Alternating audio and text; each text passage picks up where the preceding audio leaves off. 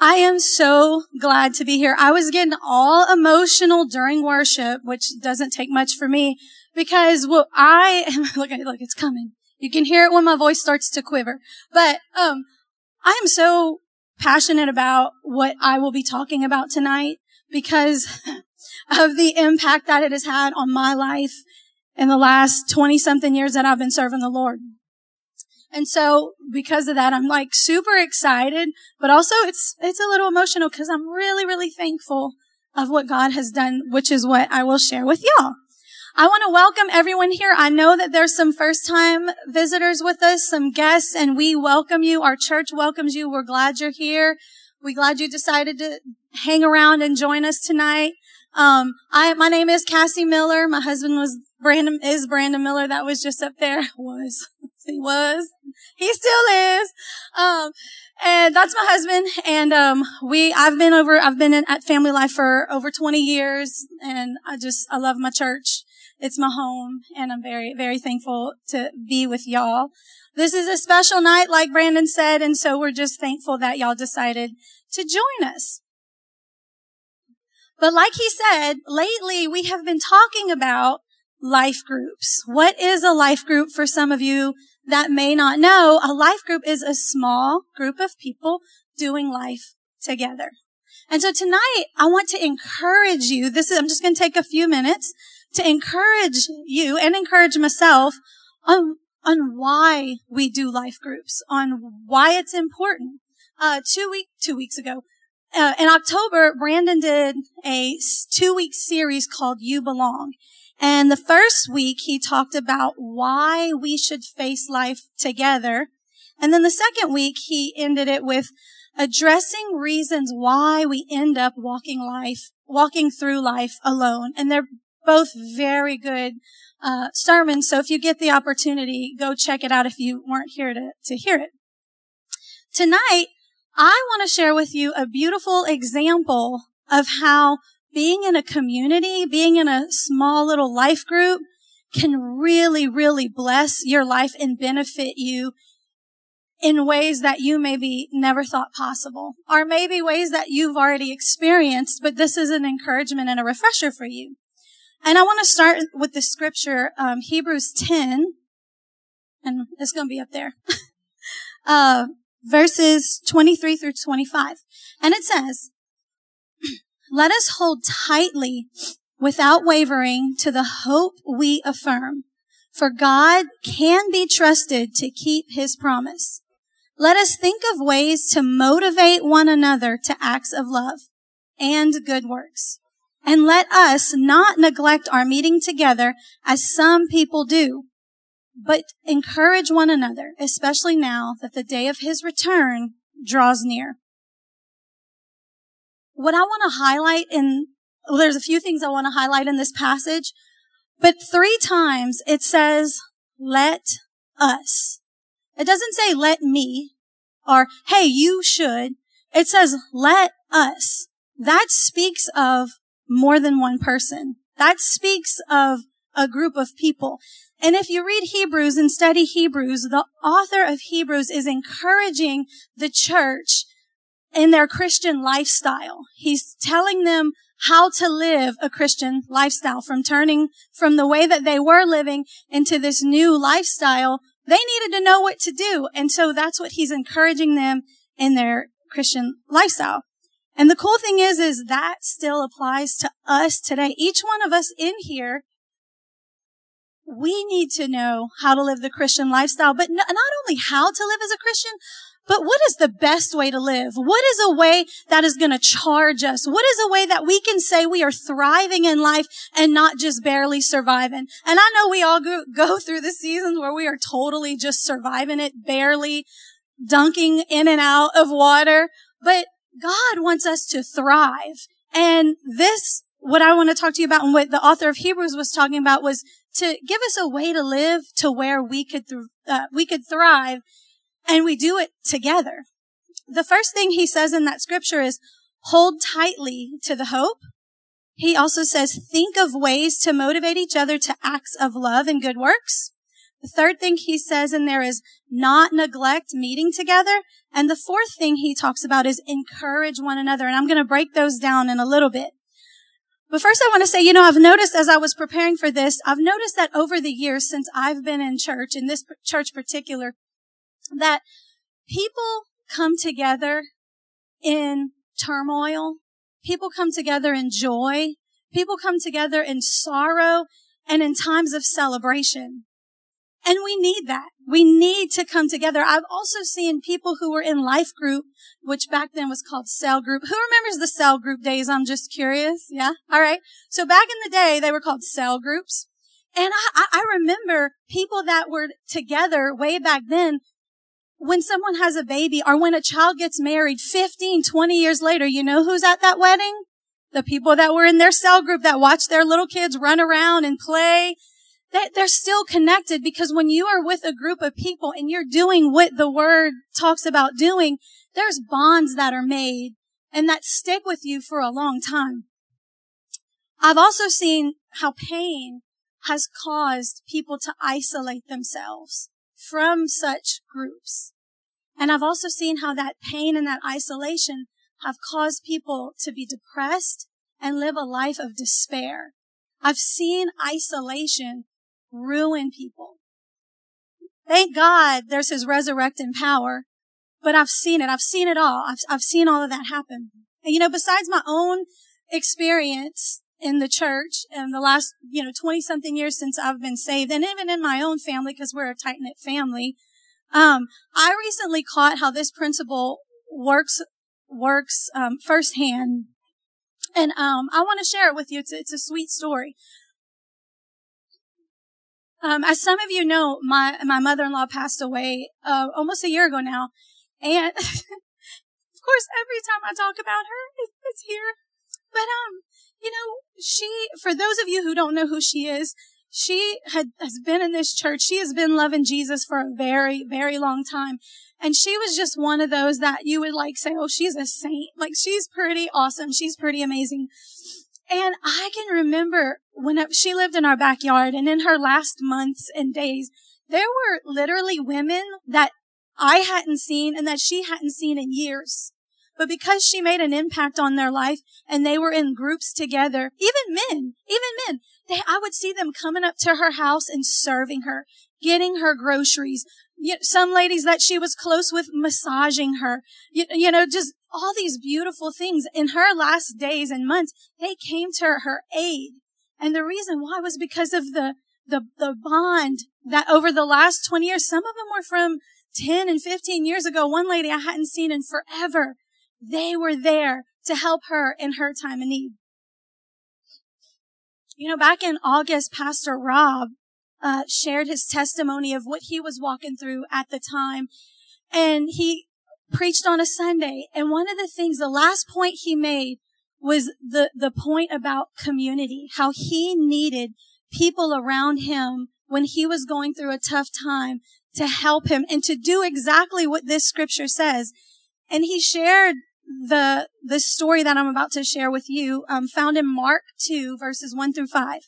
It says, when Jesus returned to Capernaum several days later, the news spread quickly that he was back home. Soon the house where he was staying was so packed with visitors that there was no more room even outside the door. While he was preaching God's word to them, four men arrived carrying a paralyzed man on a mat. They couldn't bring him to Jesus because of the crowd, so they dug a hole through the roof above his head. Then they lowered the man on his mat right down in front of Jesus. Seeing their faith, Jesus said to this paralyzed man, My child, your sins are forgiven. Then he went on to heal this man. He told him, pick up your mat and walked. And he picked up his mat and he walked. He had been paralyzed and everyone rejoiced. That's what the Bible says. And this is a beautiful story of what happens in life groups. This is a beautiful story of what should be happening in our community as believers. And so tonight I want to take Hebrews 10 and the story from Mark 2 and apply it to us and, and, and how we can get the most out of our life group, how we can get the most out of our community. You know, I, I realize not everybody here tonight comes to this church. Sometimes we uh, get visitors that come from other churches on Wednesday nights because maybe uh, your church doesn't have a Wednesday night service, and we are so happy to have you. So if you are plugged in to another church, all good. You apply this to your church because I'm not trying to steal anybody. I'm just saying the importance of this is it's it's so important. Okay, so the first point that I want to make is from um, verse 23. It says, "Let uh, of Hebrews 10, let us hold tightly without wavering to the hope we affirm." So point one the first thing that we need to do, taken from this text, is we need to hold tight. Hold tight to the hope of Jesus.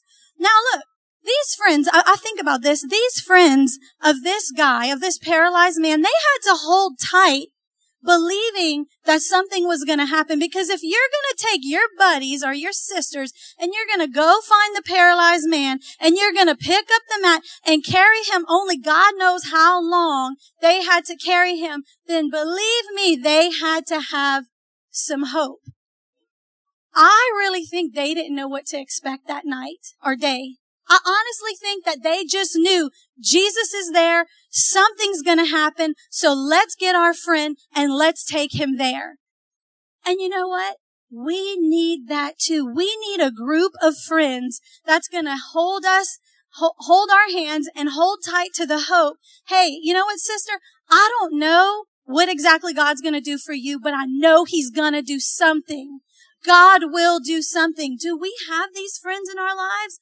We hope that in, that we could provide that for you in these life groups because we need that. We need someone to come alongside of us. Maybe someone that has never gone through what you have gone through, but they see God move. All you need is faith because you've seen, you know that God will do something. And so sometimes that's all, that's all it is. We don't have answers. We just have hope. So that's the first thing. We want to, we want to hold tight to that hope. The second thing is also found in that scripture. And um, it says here on verse 24, let us think of ways to motivate one another to acts of love and good works. So we, number, number two, we need to motivate each other. And guess what? You can't motivate each other if you're by yourself. You could try to motivate yourself, but look at what happens in numbers. There, in numbers, motivation increases. So think about it. What motivates you personally to love? I was thinking about this and I'm like, you know, when I see people loving others and when I feel and receive the love from others, that motivates me to love. And also good works. It's the same with good works. When I'm around people that are doing good things, it, it, motivates me to do good things. And obviously when I receive the blessings of someone doing good works, that also motivates me. And I would I would bet that that would motivate each one of y'all to be around people who do those kinds of things.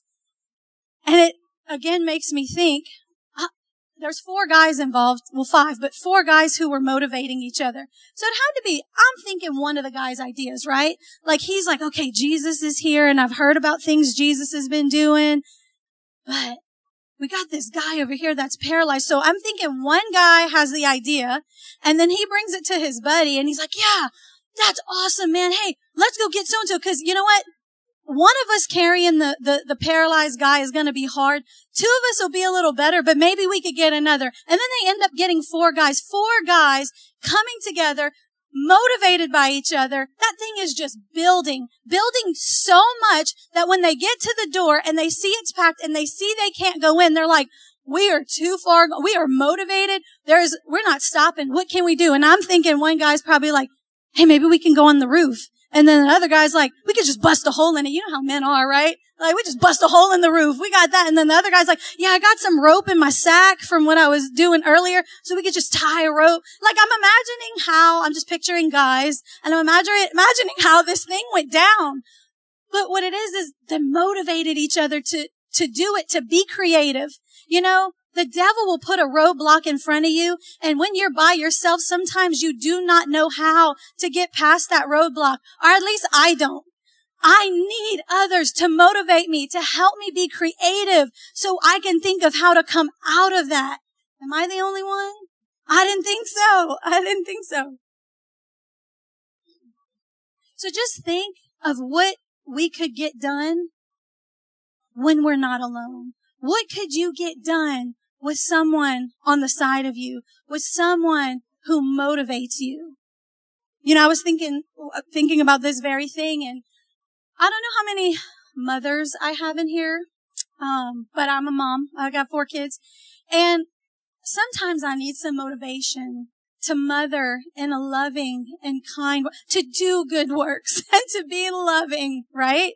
Um, and I have a good friend of mine that we started this thing where, and it just happened one day where we pray with each other. One night after church, we were talking about kids and she came to my house and we prayed for over a half hour. I, I prayed for each one of her kids and each one of my kids. She prayed for each one of her kids and each one of my kids. And now whenever we're like, I need prayer, we call each other and we are praying for each other. And guess what? That motivates me. When I'm in by myself, sometimes I can have a bad attitude and I just need somebody to help me, help motivate me. Um, I don't know about you, but that's, you know, that's how I work. And so we get the most out of our community. We get the most out of our life group whenever we can motivate each other. It's like the energizing cycle. I don't know if any of you have heard about the crazy cycle, but in marriage, they talk about the crazy cycle. The crazy cycle is when wife pushes the husband's button, he reacts, he pushes the wife's button, she reacts, and then it's just this crazy cycle. And so we're always encouraged as couples to get on the energy, energizing cycle. You do that by doing a loving act, and then you keep on keeping going. Well, same thing when you're around people who are motivating you to, to pursue what God's telling you to do or pursue obedience to God. It is energizing and it's wonderful. And this leads me to number three. Okay, number three. It says in verse 25. And let us not neglect our meeting together as some people do. So the third point is meet up. Do it. If you sign up for a life group, go. Make it happen. You're gonna, you're not gonna regret making it happen. I guarantee you. And I was talking to a sister earlier and she's like, I need childcare. Yeah, that a lot of us women in here, we do need childcare and they have life groups available that provide childcare for you. So woohoo on that. But you know, I was thinking about this and obviously, you know, I'm just, just praying about it. And I think that there are, there's, there's two things I want to kind of hit with this point as me, about meeting up. You know, for years I've heard people say that they stop going to life group or to church because they're just not getting anything out of it. They're not feeling it. It's just, there's nothing in it for me anymore. And you know, I thought about a, a principle, a principle that the, the Lord talks about and, um, that's talked about through the Bible. And, um, one of, one of the times it's talked about is in 2 Corinthians 9, 6. And it says, remember this. A farmer who plants only a few seeds will get only a small crop. But the one who plants generously will get a generous crop. And the point that I want to make with that is not to, and look, this isn't to make anybody feel bad, but this is a spiritual principle that we really have to remember. To the measure that we sow into others, we will reap from others.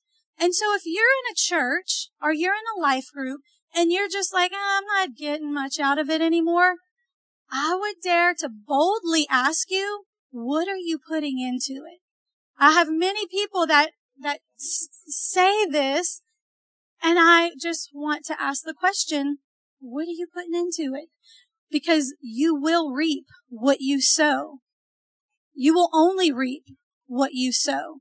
If you reap big, you will sow, no, if you sow big, you will reap big. If you sow little, you will reap little reminds me of a life group I went to when I was, I want to say like 18.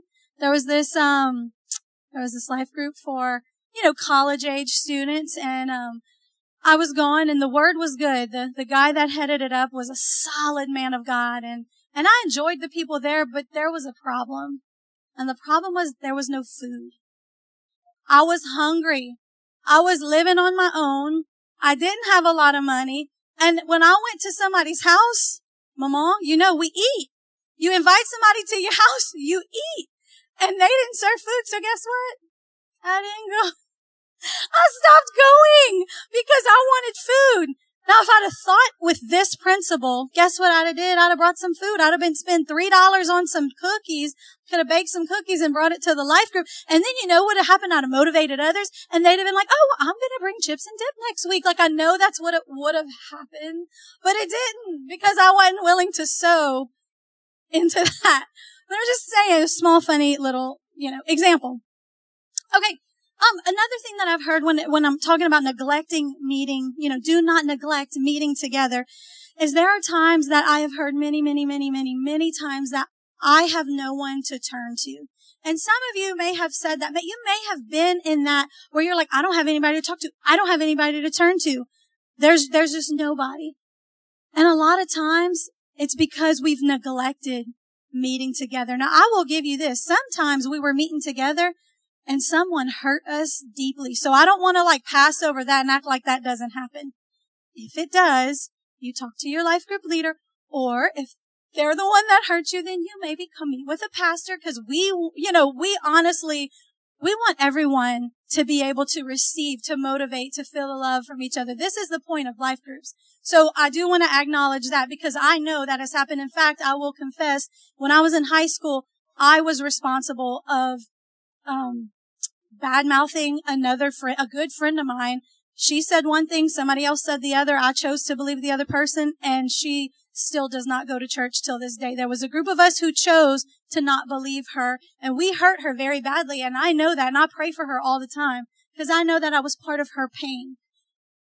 It happens, but don't let that stop you. Don't let one person or a group of people's, um, what they say or even what they think. Don't let that stop you.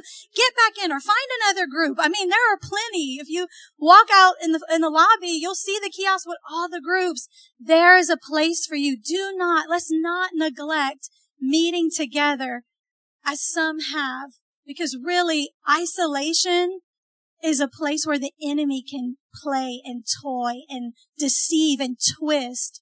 And it usually turns out it usually turns out pretty bad. Okay, I'm done with that point. Thank the Lord. Now it's, we're going to lift it back up. Okay. Um, the, the fourth point that I want to make tonight, and then I will be finished and we can go get our kids and eat some chili. Um, the fourth, fourth, fourth point is in verse 25 and it says, but encourage one another. Very simple. Encourage one another. You know, not only do we need to be surrounded and supported when we are on the mat, because a lot of times life knocks us down and we feel like we are that paralyzed man on the mat and we need people around us to gather and help us hope, help us, uh, motivate us. But we also need people to celebrate with us, to encourage us in the good things we do. When we hit a home run in life, we need to be, we need to have a group of people or a handful of people that's going to say, good job. I'm so happy for you. Way, way to go. You know, I was thinking about whenever we go to a baseball game, if somebody hits a home run, people don't just look the other way. No, if the team doesn't run out on the field to cheer, when that person gets back in the dugout, they're all high five screaming. People in the stands are cheering them on. We need people that are going to cheer with us in the home runs of life. I remember there was a time I hit a home run in life and I was excited. So I made a phone call to tell somebody that I hit that home run. And they were like, yeah, whatever. Like it really wasn't a big deal. So I was like, okay, gotta go. Okay, I know who else I'm calling. I'm, I'm gonna, somebody's gonna celebrate this home run with me today. I'm telling you. I will not stop making phone calls till someone celebrates this because I need to, I need to celebrate this.